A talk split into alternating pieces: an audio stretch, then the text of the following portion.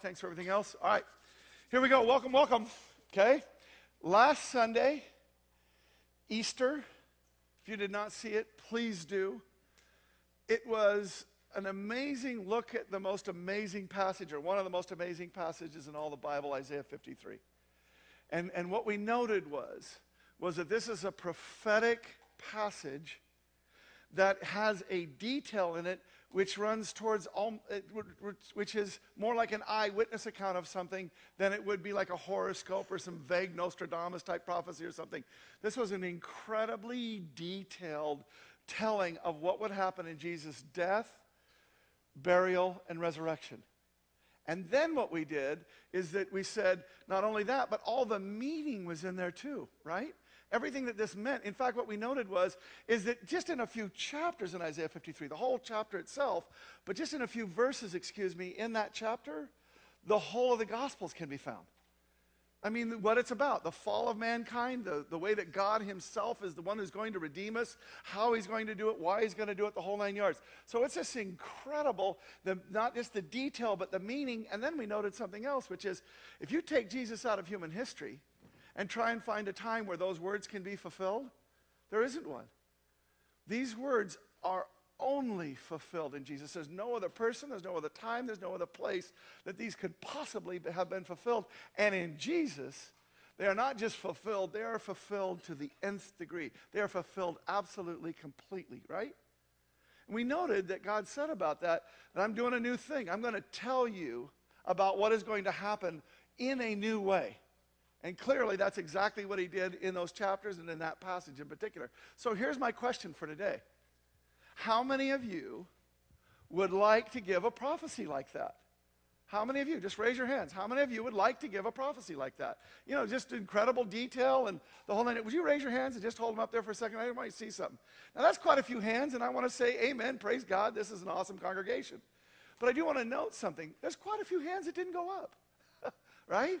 Now, some of that would be because there'd be people in here that don't really, you know, know the Lord yet, and so that's all a little bit. And, and again, I would say, really look at that sermon from last week because people ask that there's a God would prove himself, and I want to say this is one of those times when he actually does. Okay, in this passage. It's very difficult to understand that passage absent Jesus, and when you understand it as Jesus, you know, it's just very difficult to not understand that God is saying, You can trust me in this. In fact, that's what he says. He says, I do this so that you can know that I really am. I really am in control. I really am who I say I am. I really do do what I say I do. See what I mean? So, so bottom line is, we look at that and we say, well, somebody who doesn't know God, all right, they might not raise their hands. But how many people in here that did know God do believe that He prophesies, do believe He still prophesies today, and know that it's helpful and so on? How many people in here know all of that and still didn't raise your hands? Right? Now, why didn't you raise your hands? Well, there's a hundred different reasons for it. We can go to really simple ones like this frankly, you know, prophets are kind of weird. You know? Now, can I say it? We get a good laugh out of that, but that's untrue. That's what we've made it out to be. I'm not saying that God might not ask you to do something someday that's pretty strange, okay? But that happens a handful of times in the Bible.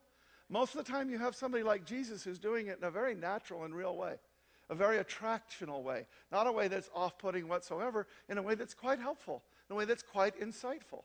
That's what it ought to look like.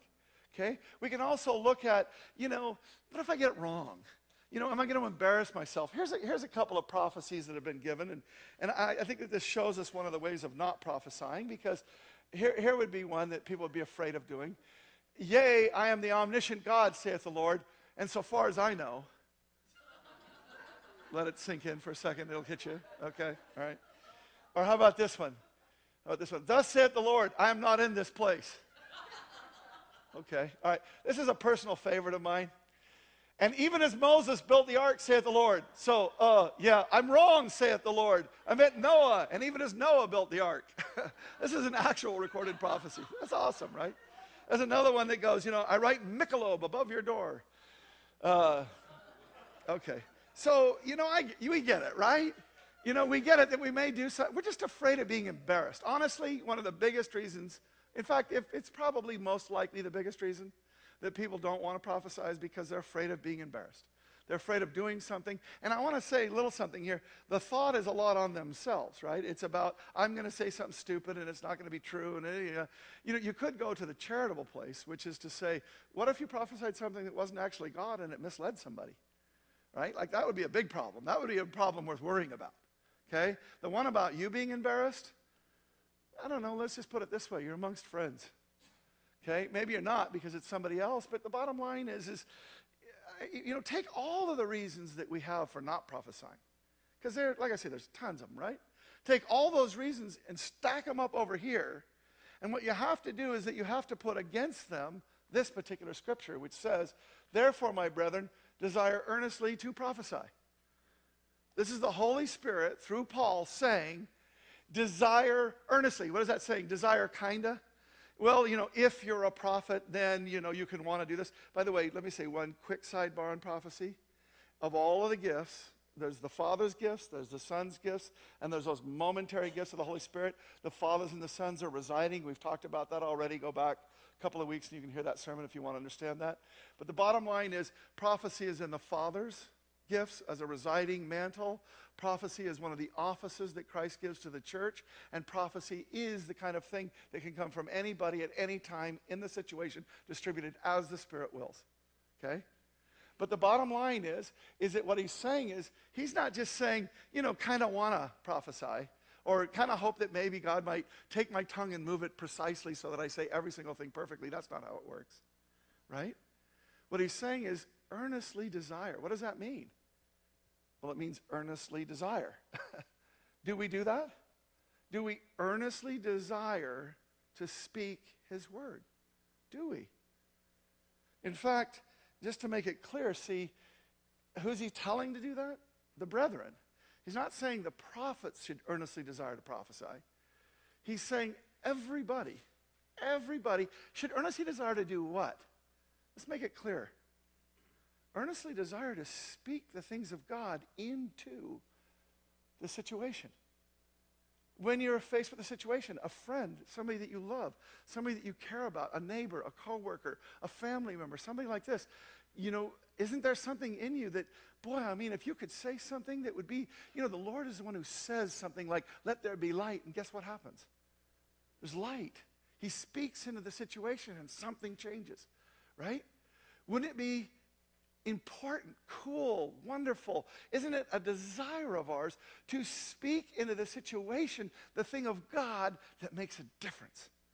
A real thing, not just to be a, a shoulder, a comforting shoulder. That is wonderful. But don't, you know, don't you, in fact, let me do it this way.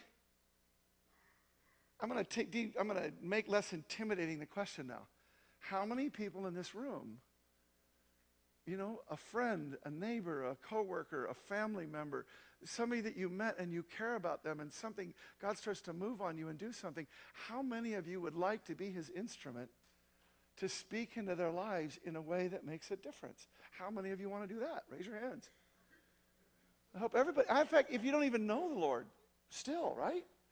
You know what I mean? If it makes a difference, what the heck? Who cares? See it? I'm glad that every hand went up, or basically every hand went up, and I'm glad for that because that's where we're going today. We're going to learn about this prophecy thing. Remember, we've kind of switched from, from going after a desire to do the things into actually how to do them, and we're going to look at that today. So that's where we're headed. This is an awesome person to pray for this. This is Roger Miller. He's got a cool thing coming up here in July. It's a really cool ministry stuff and everything else. But Roger, thank you for praying for the sermon. Thank you for praying for another church, too. Gracious Heavenly Father, we've already felt your presence here this morning through the worship time and oh, amen. the laying on hands of to Jesse. Father, you are here. We know you're here. We felt you here. And Father, now I just ask your continued touch upon Kurt this morning as he brings us deeper into making us better Christians, Father. Thank you. We just want to get closer and closer and closer and we see that in this body, that you are drawing us all closer to you, and Amen. we're seeing the fruits of that, Father. Amen. So now, again, give him a special touch this morning, a special anointing. Let your words be heard throughout this congregation. And I lift up all the, the chapels on military bases this morning. Be with those chaplains. guide and direct them as they minister to troops who are sometimes in harm's way and sometimes aren't. But Father, be with them. In Jesus' name I pray. Amen. Amen. That was awesome, Roger. Thank you. What we're going to do today is that we're going to contrast two particular prophecies.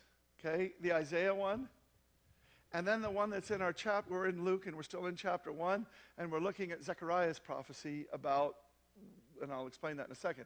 But what I want to do is I want to contrast these two um, prophecies. And the, fir- the way that I want to start is this I want us to look at Isaiah 53. Again, many of you read it last week, so just enjoy it for a second. Many of you didn't. And what I really want you to do is when you're listening to this, don't just listen for the content, the information, the facts, but listen for the heart, the spirit, the tone of the prophecy. And what I want you to be asking, by the way, Jimmy Ferraro is one of our missionaries, and she's here today. And I just saw her, and she is so cool. And she is awesome. And so you guys got to say hi to her. You know what I mean? And just love on her and the whole nine yards. It's just very cool. Okay. Sorry, but I just, finally, it connected to my slow brain here. Okay. So, bottom line is, I want you to be, I want you to listen to this prophecy and I want you to see, does this fit the tone of Jesus on earth as we know him in the Gospels? See what I'm saying? Is the tonal quality of this prophecy, the spirit of it, the heart of it, does it fit Christ? Okay, and I've already suggested that it does, but I just want you to feel it, not just think about it intellectually. Okay? All right. So, oh, welcome to our Empowered series. Sorry. Uh, this, is, this is what we're doing with this thing is, sorry, I missed a whole point here. Okay, this is the Holy Spirit coming upon. That's what that's illustrating. And do remember something the Holy Spirit comes upon, and it would be great if what He would do is take control of our tongue so that whatever He did through us was purely Him and nothing but Him. Wouldn't that be great? That's just not what He does. Instead, what He does, He comes upon, it goes inside, and to some degree, it mixes up with what is us inside, and what comes out is an admixture of both Him and us. Okay? I want you to see this today. So, again, I want you to show you a prophecy where that didn't happen, or at least the, the conduit was pure. And it goes like this Okay? Who has believed our message? To whom has the Lord revealed his powerful arm? He's saying, Listen up, consider these words. My servant grew up in the Lord's presence like a tender green shoot, like a root in dry ground. There was nothing beautiful or majestic about his appearance, nothing to attract us to him. He was despised and rejected, a man of sorrows, acquainted with deepest grief. We turned our backs on him and looked the other way. He was despised, and we did not care. Yet it was our weaknesses he carried, it was our sorrows that weighed him down. And we thought his troubles were a punishment from God, a punishment for his own sins. But he was pierced for our rebellion, crushed for our sins. He was beaten so we could be whole. He was whipped so that we could be healed. All of us, like sheep, have strayed away. We've left God's paths to follow our own. Yet the Lord laid on him the sins of us all. He was oppressed and treated harshly, yet he never said a word. He was led like a lamb to the slaughter, and as a sheep is silent before his shears, he did not open his mouth. Unjustly condemned, he was led away. No one cared that he died without descendants, that his life was cut short in midstream but he was struck down for the rebellion of my people. He had done no wrong and had never deceived anyone, but he was buried like a criminal. But he was put in a rich man's grave. But it was the Lord's good plan to crush him and cause him grief. Yet when his life is made an offering for sin, he will have many descendants. He will enjoy a long life, and the Lord's good plan will prosper in his hands. When he sees all that is accomplished by his anguish, the Father God will be satisfied. And because of Jesus' experience, my righteous servants will make it possible, my righteous servant will make it possible for many to be counted righteous. For Jesus will bear all their sins. I will give him the honors of a victorious soldier because he exposed himself to death. He was counted among the rebels, but what he was doing was he bore the sins of many and interceded for the rebels. You see that? Now, you see, when you read that, that's the Jesus that we know from the Gospels, the ones that we preach every week, right? Now, when we do that, when we see that, I want us to understand the vessel through whom the prophecy came. The guy's name is Isaiah. Now, here's the thing that's funny about Isaiah there's almost not another character like him in the Bible besides Jesus. Nothing bad is ever said about what Isaiah does. Think about it. You got towering figures that are great examples of faith Abraham, Moses, David. In those three, there's two murders and an adulterer and several other kinds of problems, right? Let's be real, okay? You even get Samuel. Here's a prophet we know quite a lot about. You get to Samuel, and here's a prophet who also had times when God had to say, Get out of my face, stop it. You're interceding for Saul, and I have rejected him. I've chosen David, move on. so it's like Saul. Now we can say Saul, that's a good thing that he was holding on to Saul, right? And wanting to see him succeed. That's a good heart, right? The problem is, it's no different than going his own way, though. It's not where God was. It's not what God was doing with him. Do you see it?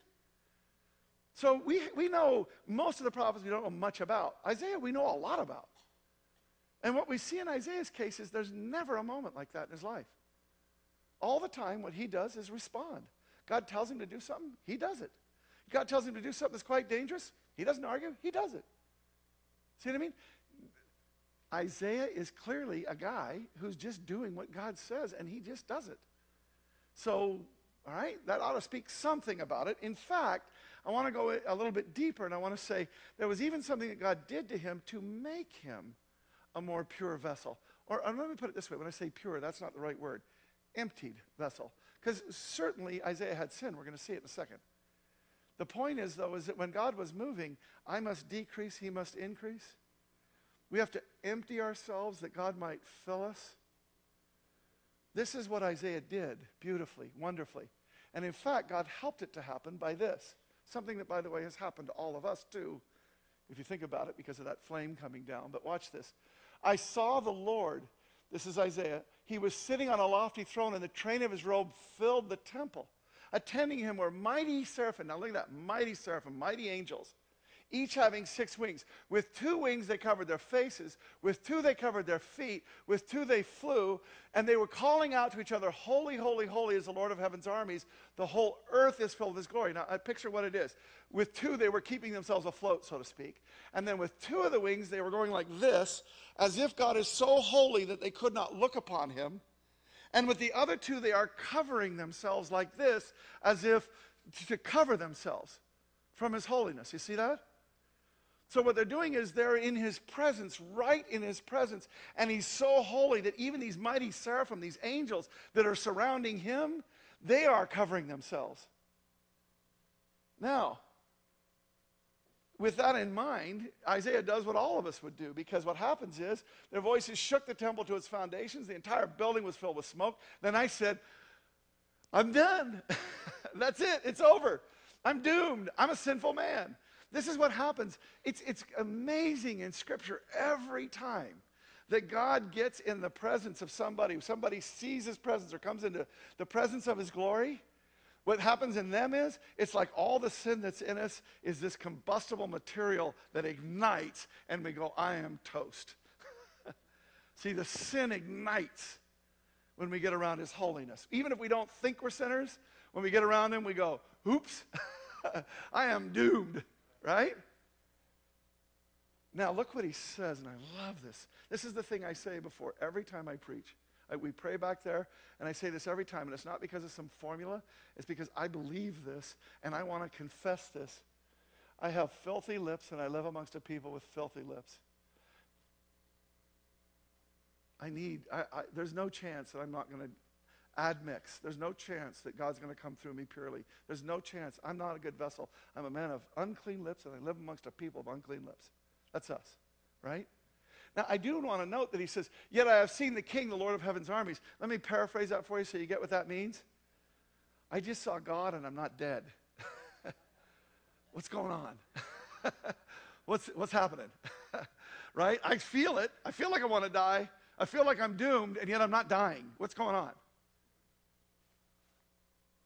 Then one of the seraphim flew to me with a burning coal. Think about the fire comes upon, the Holy Spirit coming upon. Think about Jesus' blood cleansing us. A burning coal he had taken from the altar with a pair of tongs. He touched my lips with it and said, See, I, am a man of unclean lips. He touched that thing in me that was going to impede the flow of the Lord. He touched my lips and said, See, this coal has touched your lips. Now your guilt is removed and your sin is forgiven. And what that means is you've been cleansed of that which would impede the flow of God through you. See that? I've got a little illustration here, and you can pray that this goes well and, and that, it, okay. All right. Right? Just pray a lot right now, okay? All right. So, so here's what I want to show you. See, we're, we're, we talk about the Holy Spirit coming down as rain and so on. The Holy Spirit's coming down right? And then what we want to do is we want to be a good conduit of what's coming down. And so, in other words, the flow of God ought to look like this. See that? See how it's see how it's clean and pure? See that? Now that would be somebody who was prophesying properly. The things of the Lord were able to go through them without impediment. See that? Now here's the problem. We're all a little nuts. That's a nut, okay?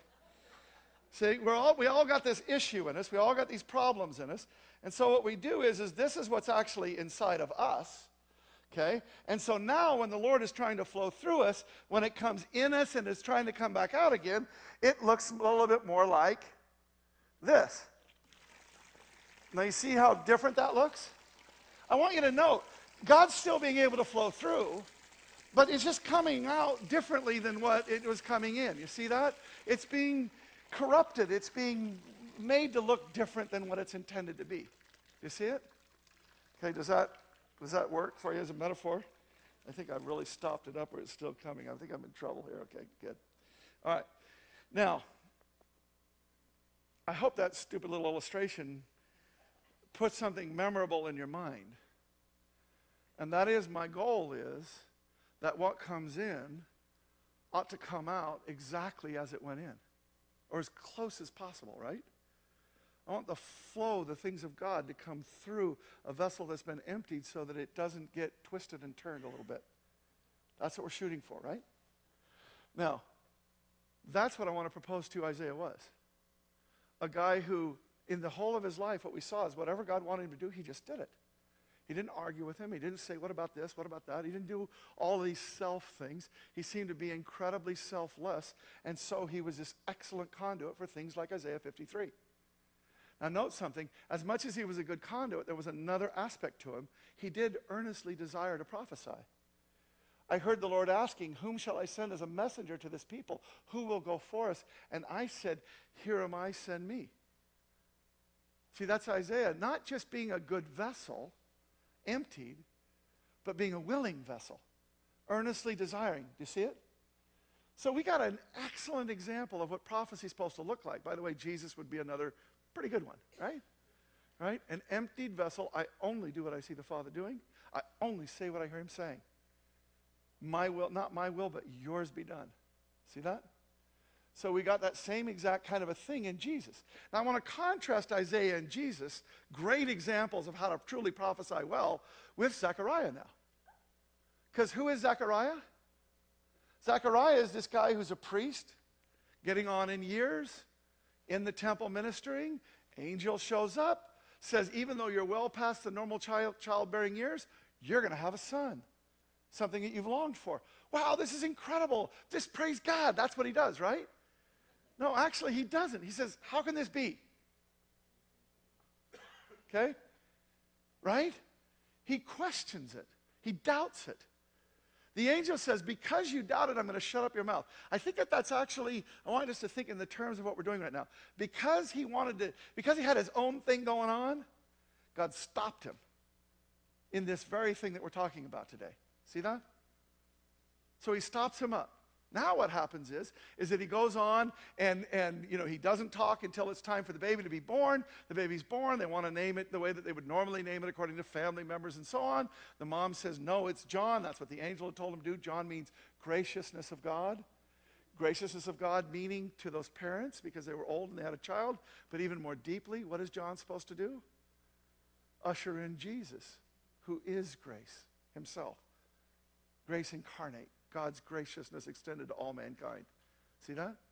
So, so this is an important thing. This name is important. And what happens is, is that as soon as they say, say so, so Zechariah, who should we name him? And he goes, John. Now, as soon as he writes down the name John, then what happens is, instantly Zechariah could speak again. And he began praising God. All fell on the whole neighborhood. The news of what had happened spread throughout the Judean hills. Everyone who heard about it reflected on the events and asked, What will this child turn out to be? For the hand of the Lord was surely upon him in a special way. Got it? Okay? And then, and I uh, want to argue that he was praising God, and at that very moment, that the report went out over time, but that right now, Zechariah says a prophecy. And I want you to note something about this prophecy here. And I'm not coming against this whatsoever. Then his father, Zechariah, was filled with the Holy Spirit and prophesied. So, how does he prophesy here? Is he making it up himself? No. Okay? He's filled with the Holy Spirit, and he's now speaking the word of the Lord.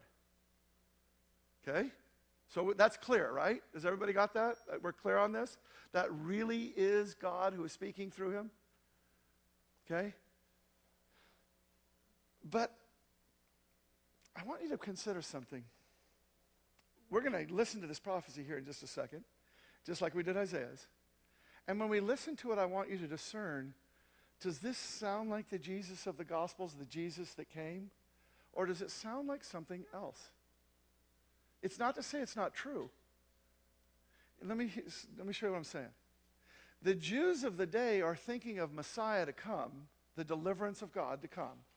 They're thinking of Messiah as a conquering king.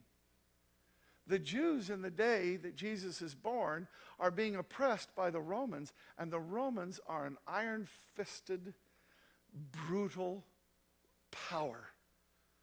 The Romans, almost of all empires, were the ones that understood what raw force means, how to exercise it in a way to keep people under their umbrella. So they are hated. But you can't outwardly hate them because you'll end up on a cross or some other bad thing, right? So the point is, these guys, the, the, the Jews live in a internal hatred of these Romans. They are feeling the oppression of them. They cannot worship the way they want. They cannot run their own country. They have to approve of things like trying to kill Jesus. They have to do all of these things, and they hate all of that restriction. And what they think of the Messiah to come as being, because there's all kinds of prophecies about this. When the Messiah comes, he will be a conquering king who will deliver people from the people that oppress them. That is very much true. And we as Christians know that that's true too, because we hear when Jesus comes again the second time, he does not come as he came the first time as suffering servant, Isaiah 53. He comes as to fulfill the other half of those prophecies that are about the fact that he is actually the creator of the world and he's going to take it back. he is going to be the conquering king over all that would resist him. See? So that conquering king stuff is absolutely true. It's absolutely scriptural. It's absolutely prophetic. This is all real and true, right? But I just want you to process when you're listening to this is this prophecy that Zechariah says faithful to what Jesus was actually doing, like Isaiah's was? And when I say this, I know that when I start questioning prophecy, there's people in here that are going to go, Boy, you're on a slippery slope. Can I tell you? I know I'm on a slippery slope right now. I'm going to say something about something that's clearly said to be prophesied by the Holy Spirit. I'm going to ask you to consider it in a new light. And I think when I get done, I think you'll go, oh man, that probably is there. But let me tell you something. I believe in the authority of Scripture. I believe that it is an anointed. I believe it is inspired. I believe the Scripture is God breathed. I believe it is the thing in the world that is, as it says, all in Scripture is inspired, God breathed by God, and is useful to teach us what is true, to make us realize what is right, wrong, and what is wrong in our lives. It corrects us when we are wrong and teaches us to do what is right. Now listen to it. God uses it to prepare and equip his people to do every good work. Now, I think when we read that, we think of it in very simplistic, dark, and light terms. I think we need to understand that Scripture is an incredibly subtle book, too. It is incredibly nuanced. I am not undermining the authority of Scripture to correct me and teach me when I use it to correct and teach me, even if the point may be more subtle. Now, again, let me show you what that means. Okay, so we're reading this prophecy now. And I want you to just not just hear the facts, ma'am. I want you to hear the spirit, the tone. Praise the Lord, the God of Israel, because he has visited and provided redemption for his people. He has raised up a horn of salvation for us in the house of his servant David, just as he spoke by the mouth of his holy prophets in ancient times. Salvation from our enemies and from the clutches of those who hate us He has dealt mercifully with our fathers and remembered his holy covenant. The oath that he swore to our father Abraham, he has given us the privilege, since we have been rescued from our enemies' clutches. A repeat there, to serve him without fear. In holiness and righteousness, in his presence all our days. And child, now notice right here, verse 76, he's switching over to the prophecy about his son. And I want to say in this son prophecy, I think he nails this, his son perfectly. And child, you will be called a prophet of the Most High. You will go before the Lord to prepare his ways, to give his people knowledge of salvation through the forgiveness of sins. Because of our God's merciful compassion, the dawn from on high will visit us. That means the early morning light, right? The new day is coming. That's what that means to shine on those who live in darkness and the shadow of death, to guide our feet in the way of peace. Now, look at this to shine on those who will live in darkness and the shadow of death. See, when we say that, that the Messiah is to deliver us from our oppressors, there's two things that that means. We see all kinds of times when that means to deliver us from those who are opposed to God, right? Jesus coming as king and overcoming in a very kingly obvious way. But we also understand that when he's talking about deliverance from our oppressors, what's the biggest oppressor of all? Sin and death. Sin and death. These are oppressing us. we are hopelessly trapped in sin and we are relegated to death. And Jesus comes and overcomes those two things. See that? So he's so the, the first coming of Jesus delivers us in the more nuanced, subtle, deep way of the Spirit. And it's awesome. And clearly, he's saying that right there. See, to shine on those who live in darkness and the shadow of death, to guide our feet in the way of peace, reconciliation with God. See? So I think he gets the son part, the, his son, John the Baptist, perfectly. But when we get to the, when we're in the Jesus part, can I just call your attention to two particular places? Salvation from our enemies and from the clutches of those who hate us. We have been rescued from our enemies' clutches to serve him without fear. Here's what I think Zechariah is thinking my son is going to usher in the conquering king that's going to deliver us from the Romans so that they're no longer oppressing us and we're now over them. Do you see that? That seems to be pretty clearly what's in his mind, right? Now, it is true, conquering king. There's nothing in here that isn't true factually. But I want to say, in Isaiah, we saw the suffering servant of Jesus' first coming described beautifully and perfectly. In this one, here's what the big problem is, guys. You test prophecy by whether or not it comes true. That's how you test it. That, ultimately, that is the test. Does it come true? Because, you know, if it's God, it will. Because God makes it come true, as he said, right? But here's the problem that we've got right here. The Jews are not delivered from the Romans. Still haven't been to this day.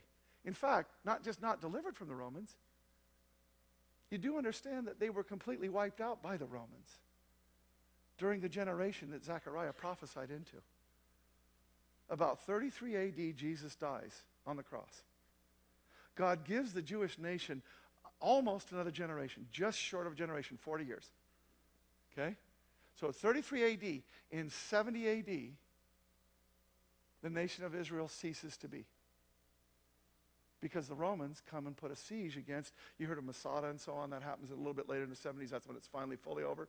But really, the nation of Israel ends when the Roman army surrounds the city of Jerusalem and lays siege to it during the Passover, where the city has swelled to 1.1 million people. And by the time that siege is over, there's only 90,000 people that are still alive.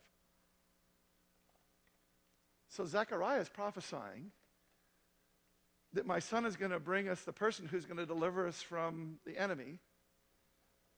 And the truth of what happens is the enemy completely overcomes them. See it? So, again, I want to say the Holy Spirit did not say something that was false. Jesus does come as conquering king.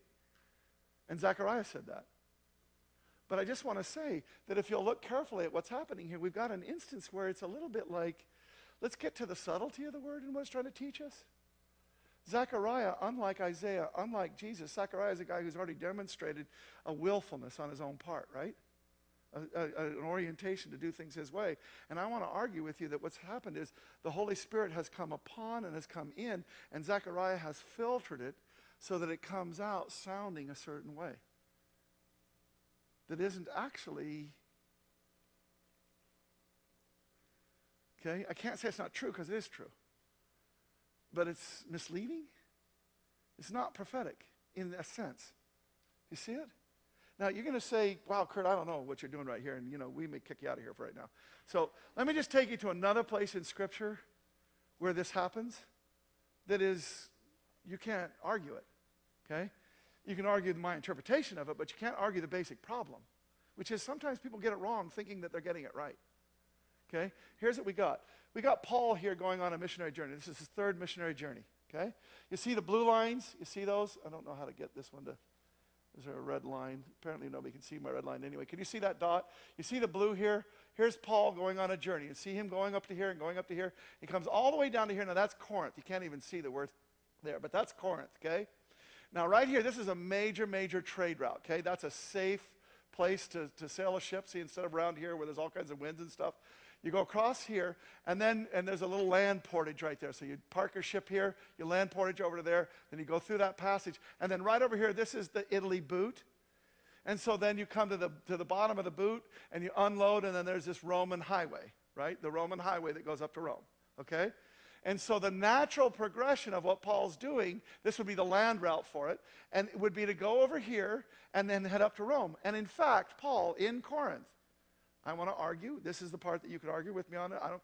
I may be wrong. I may be right. I don't. It, it's not important. Okay. But but Paul in Corinth is feeling this terrible urge to go to Rome. And he even writes him, and he says, "Man, I really want to come to Rome. I do have one thing I have to do first, though." I want, to I want to argue that's his mistake, and we'll see why in a second. But do you, do you get it? He's saying, I really do want to come to Rome. I feel this burden to come to Rome. But he says, but I really want to, first, I've been taking this collection up and I want to bring it to, back to Jerusalem. Now, I want to say something. Here's what I think Paul has in his mind. This is speculation. But I think Paul has in his mind, you know, the, the difference between Jews and Gentiles, the, the division between them, the conflict between them. There's all these Jewish people in there. Every, I think he's collecting money from Gentiles with an idea that he's going to bring it back to Jerusalem where the Christians are become very, very poor because of the persecution. And I think he wants to bring money from Gentiles to Jewish believers in a way that he believes is going to reconcile the Gentile and the Jew. And be a witness not just for the Jewish Christians, but also for the, the Jewish people. This is amazing that Gentiles would be pouring money in to help people like this. See that? I think that's what he's got in his mind. Now, the problem is, is that he cannot just take a ship back from there, which would be the normal way to get back, because people are lying in wait to kill him. So he's literally blocked from going back to Jerusalem. Then what he does is, oh, oops, oops, I want to go back. Help me go back. I, I, can do it. Guys, I think I got it. Let me see if I get it. Where am I? Forward? Okay, there you go. Okay, sorry, the button's kind of close to it. I'm learning this new remote. Okay, you see what he does? He has to backtrack. That's the red line. See that? Now, when he gets to Miletus right here, and he has a little meeting with the Ephesian guys, but he has a little meeting there. Now, watch what he says here. Now, watch. And now I am bound by the Spirit to go to Jerusalem. I don't know what awaits me, except that the Holy Spirit tells me in city after city that jail and suffering lie ahead. Now, now look what he's saying. They're saying, Paul, don't go back to Jerusalem. It's not going to go well. He's saying, What do I care about getting thrown into prison? I've been thrown into prison a whole lot. He takes it as if they're afraid for him because he's going to suffer. He's going, I've suffered a whole bunch in my life. Why worry about me? I got this bigger thing that's going to happen, and if I suffer but it works for good, so what? That's how it always works. See? And so he comes against them, and here's what's important. He says, I'm bound by the Spirit. The Holy Spirit, he's saying, is leading me to go to Jerusalem, right? Got it? Okay. So he hops a ship and he ends up in Tyre. We went ashore, found some local believers, and stayed with them a week. And these believers prophesied through the Holy Spirit that Paul should not go on to Jerusalem. now, let me just make it clear somebody's wrong. Paul's wrong, or those guys that prophesied are wrong. Maybe the guys that were prophesying, this is a possible interpretation. Maybe, they, maybe God was telling them he was going to be jailed, and so out of the goodness of their heart, they added to the word, you shouldn't go, when in fact God wanted him to. Maybe that's what happened.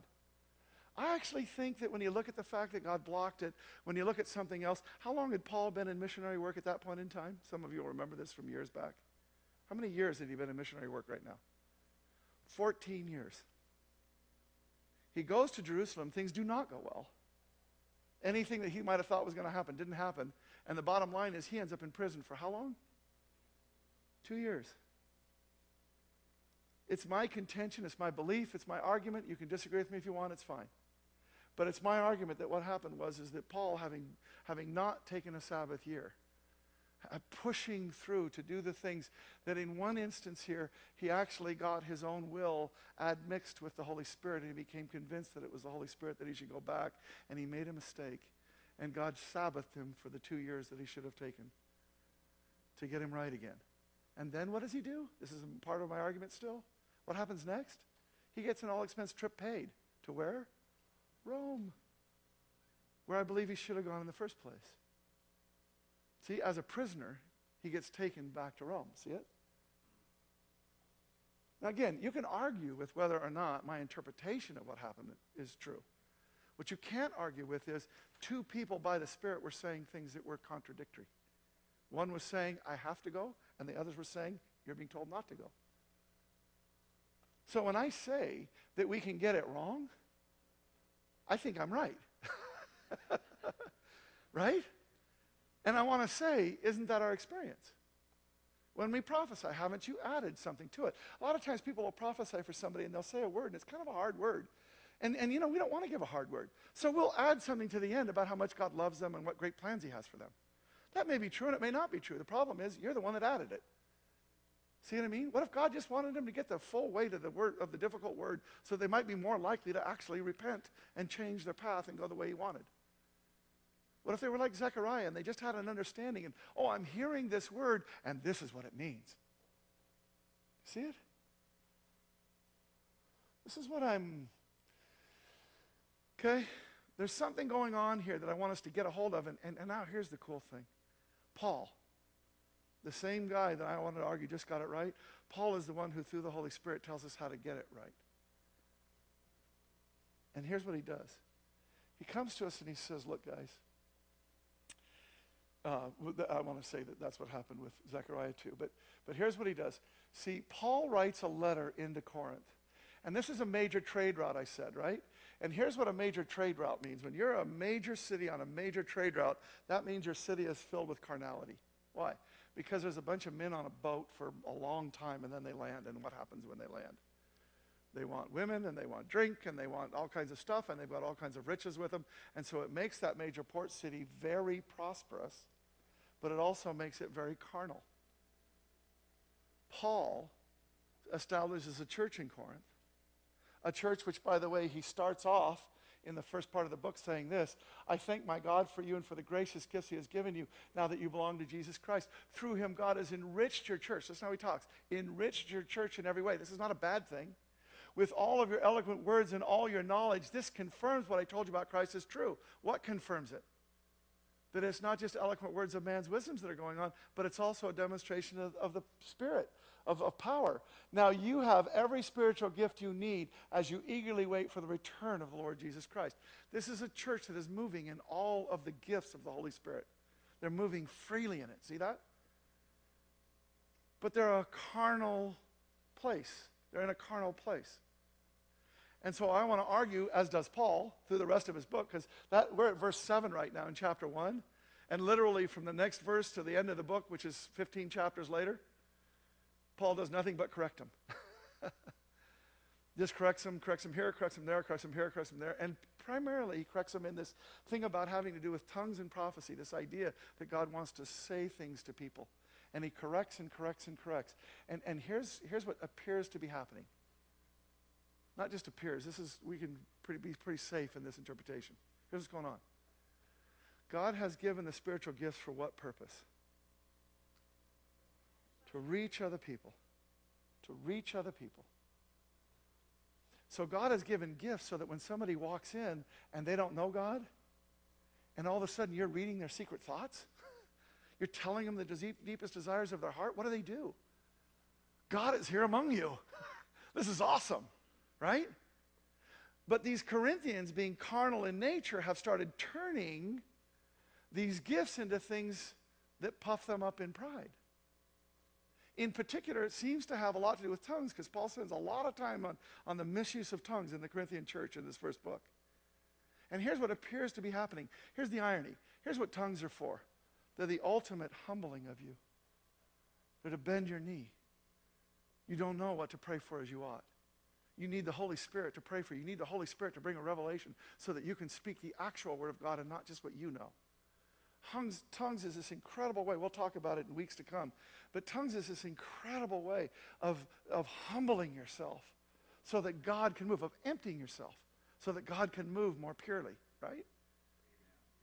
Now, what they appear to be doing is saying, I'm more special and I'm special because I can speak in tongues. In fact, it's likely that what they're actually doing is, I'm so special and you're so special that you and I can speak in tongues together and we understand what each other means. And Paul comes along at the beginning of 1 Corinthians 14 and he says, That's nonsense. Nobody understands. right? You're just totally messing this up. Again, you're puffing yourself up. You're doing something that is puffing you up, which is the exact opposite of emptying you. And it's about you and not the person that he's bringing in. And so Paul has to say this to them. Therefore, if the whole church comes together and all speak in tongues and an outsider and unbelievers enters, won't they say that you're out of your minds? Let's be more, let's be what it actually says. Uh, don't they say that you're crazy? And the clear inference here is, is that they're going to say you're crazy, and God is saying, and they're right to do so. And there's also an inference that they're going to leave you, and they're right to do so. so what he's saying is, is the gift that I gave you to bring them to me, you're exercising in a way that's pushing them away from me. See it? You got this all backwards because you've been filled up yourself and it's coming through you in a perverted and a distorted manner. See it? But here's the beautiful thing Paul lays out for us how to get it right. And it's the coolest thing because here's how we get it right together.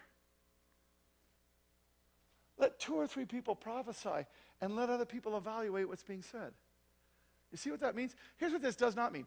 Thus saith the Lord, and what I say is exactly correct, and you need to write it down, and everything I said is perfectly true, and there's no possibility of me being wrong, and you need to just respond to whatever it is I said. You see that? That's, that's clearly what is being argued against right here. What's being argued for is, is that we're all fallible, that we all add stuff to it, and that what we need to do is have some humility when we come together, and we need to discern whether or not what somebody's doing is the Lord, and if it is the Lord, to what degree is it the Lord? Have they added something? Have they subtracted something? Have they interpreted something a certain way? Have they added a nice, kind word that really didn't belong there? What have they done? Discern it in community, in family, with people that you love. There's a safety. Not just that, but watch what he says. This is an incredible little scripture here. If someone is prophesying and another person receives a revelation from the Lord, the one who's speaking must stop. Have you ever read that and said, What the heck does that mean? I don't quite get why that's in there like that. Let me just make it really clear what that is. If somebody is prophesying and somebody else is sitting there and, and there's, they sort of get a word from the Lord, it's quite possible that what's going on is the first person is not quite getting it exactly right. They've strayed in some fashion. There's something that's going on that isn't quite there. So the Holy Spirit prompts the next person to stop them and pick it up. Do you see it? Here's what that's being said None of us is perfect, but together we get closer if we will stay humble. If when somebody else says, you know what, I, I, hear what you're saying, but let me just say, when you said that, the Lord kind of said this to me, and I think maybe that we ought to be moving that direction. See what I mean? And that's the word that you start to give. And then another person says, Yeah, that's it. Yeah, yeah, that's it. Yeah, that's it. Until, well, until where what happens is this. In this way, all who prophesy will have a turn to speak, one after the other. Everyone will learn and be encouraged. Remember that people who prophesy are in control of their spirit and can take turns. God is not a God of disorder, but of peace, as in all the meetings of God's holy people that craziness, that weirdness, that, that, that, you know, I don't bear witness with this. That's good. Don't bear witness with it. Don't convince yourself that it must just be me. Now, it may be you, so be open to the possibility, right?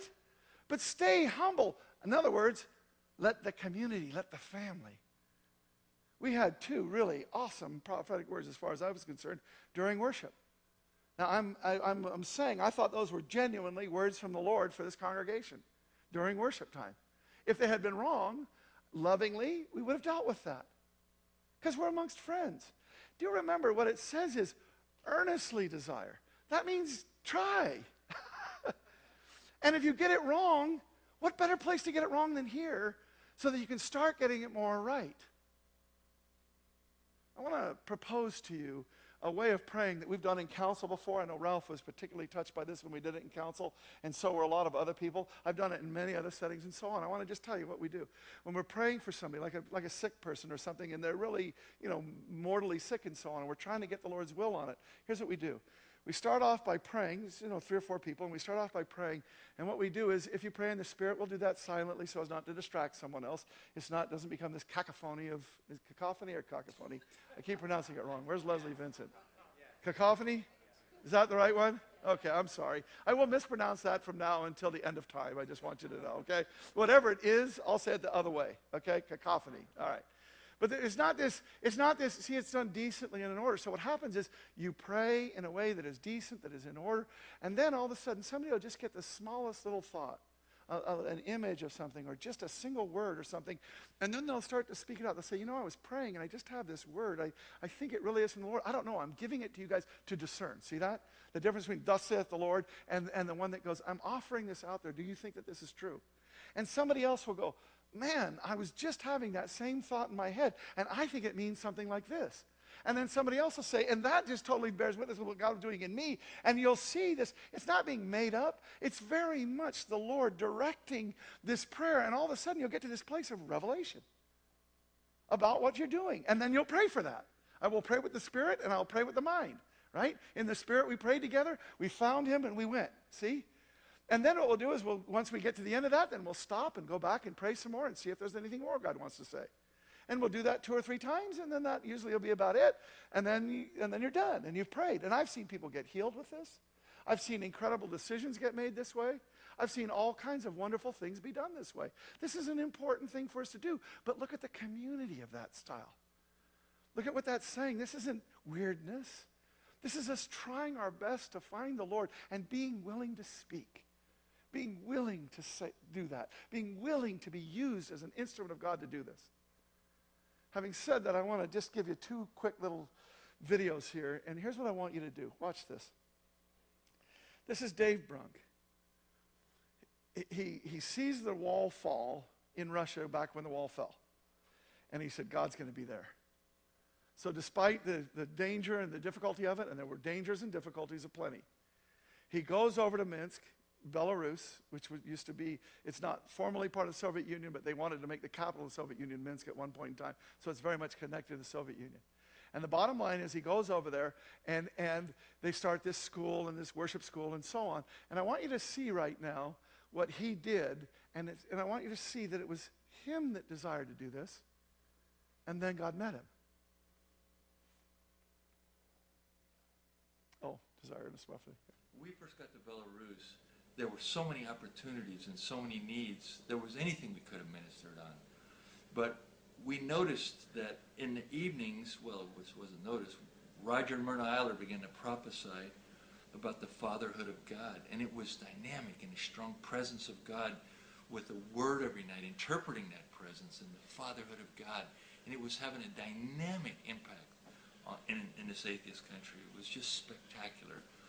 And then they left. After two years, they left. And immediately there was a difference in what happened in the evening services without that prophetic word giving understanding of the presence of, of God. I think it, even the presence of God was getting lower. In other words, I understood it that God was, uh, was saying this and approving it. And without that word, the presence wasn't even as strong. So they were gone, and it was affecting it. So I stood up and I started to prophesy. I never prophesied in my life before. But I just started to move in this, and I started to speak about the fatherhood of God. And, and, and the thing that was interesting is it just got better and better and better. And I actually think I have something of a prophetic gift now that never would have come up before. But I had to just step into it and, tr- and, and do it. Try it, do it. That was such an important word because in that country, you know, fathers were all drunks and the state was an oppressive thing and that's what dads were. And this idea of prophesying into people that there was a father that loved them, that was a game changer in people's hearts. And like I said, you know what Dave says, he says, you know, it started to, it went away when that word wasn't there, and I felt like God was going away. So I stood up and, and I just let God speak through me, that same truth, and it started coming on me. See, I was the one who was willing. Who will I send, says the Lord. What does Isaiah say? Here am I, send me. Now, that was years ago. Now, Dave just got back from a trip to Australia, just like Justine just did. But Dave gets back from a trip to Australia, and notice these are not church people he's talking about. These are business people that have a meeting where they go around and there's three or four people gathered, and what they do is they prophesy about their businesses to one another. They prophesy about what God wants to do, and it's a personal thing, but it's also a business thing. This is how they run their businesses. They seek the Lord. Now, now listen to this one. So we just returned from Australia, a fantastic trip. And one of the interesting things that happened while we were there is I was invited to attend something called Boardroom Prophets. And it's with uh, CEOs of, of, of, major businesses and, and just guys in, in upper level management and that. I don't know why I was there. But anyway, one of the things that they do is they, they talk about their businesses and that, and you break into groups of three, and you're supposed to prophesy to each other. And, and, and I haven't really exercised anything prophetically in years, and my brain isn't anywhere near that. And suddenly, it's my turn to prophesy. And it's like, uh, but you had to you had to move into it. And what was remarkable, were 100% of the people on? No. But what was remarkable was I just had this little little thought. I kind of thought it about the guy, just the faintest thing. I didn't see a picture. I don't even know how to describe it. The faintest thing. And so I just told the guy, and the guy said, that's exactly right. Exactly right. So one of these guys says to me, I just see you like a boat with your keel in, in the water, but it's almost touching the bottom. But a tide's coming and it's raising the boat. And he said, he uh, said to me, I honestly don't know what that means. I knew exactly what it meant. Uh, since I'd been in Australia, we just kept seeing opportunity after opportunity after opportunity. And one of the things that, that I've, it's a kind of a foundational principle in my life, is that this concept of a rising tide lifts all boats. If you get to where the tide is rising, it can make you look like a great investor, it can make you look like a great minister. Uh, the, the point is to get where the tide is rising. I've said it, I've used it a lot, and I think God was saying to me, the tide is rising here. That, by the way, is a word that we've been talking about a season. The tide is rising, right? And it was telling Dave, who's been in a period of inactivity for a number of years, the tide's rising get into ministry again full bore because the tide is rising. It's gonna, he's going to use you again like this. See, he's got a long Sabbath rest, and now here he goes. So I want to do something, okay? I, I just, I'm not willing. If, if you have to go right now, we're, technically we should be done right now, and I'm sorry, but I want to take about 10 minutes, ah, about eight minutes. And I want to do something, and this is, if, you're, if this is going to freak you out, I love you, okay? You can go if you want. and, and you don't have to do anything. But I want to do that. I want us to literally, I want you to form a group of three or four.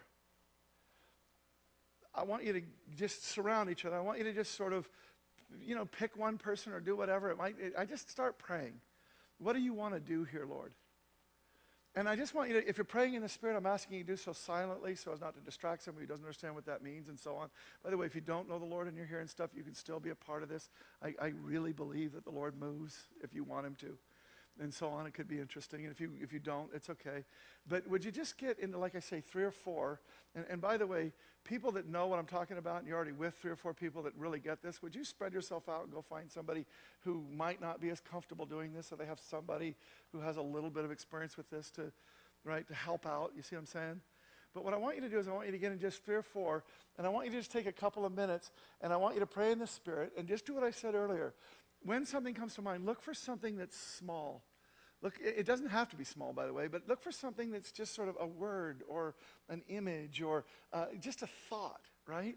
And then just kind of say, you know, stay in a prayerful attitude. You can keep your eyes closed or not, I don't care. But I want you to just sort of offer up what you think the Lord might be saying and offer it up, and then just take a moment. And then just kind of sit with it. And, and if somebody else has something, if you have something to add on to it, add on to it. And just kind of do that. And then when you get to a bit of a revelation, pray about it And then if you have enough time, we'll do that again. But like I say, we're not going to take a long time on this. But I just want to show you something because I think it's really important. You could hear this word and you could leave this place and never enter into it. And I don't want to do that. I want people to have a moment to have an opportunity to enter into this. I want to have a moment for you to see it in action, for you to experience it, so that you kind of go, oh, I know what that bike feels like to ride on. See what I'm saying? So would you do that for me, please? Would you just turn to three and four? And, and again, you know, I mean, do a quick little introduction, but just sort of just close your eyes, start praying, ask the Lord what he might do. Okay, just kind of gather up, okay? We'll be calling y'all back here in a minute.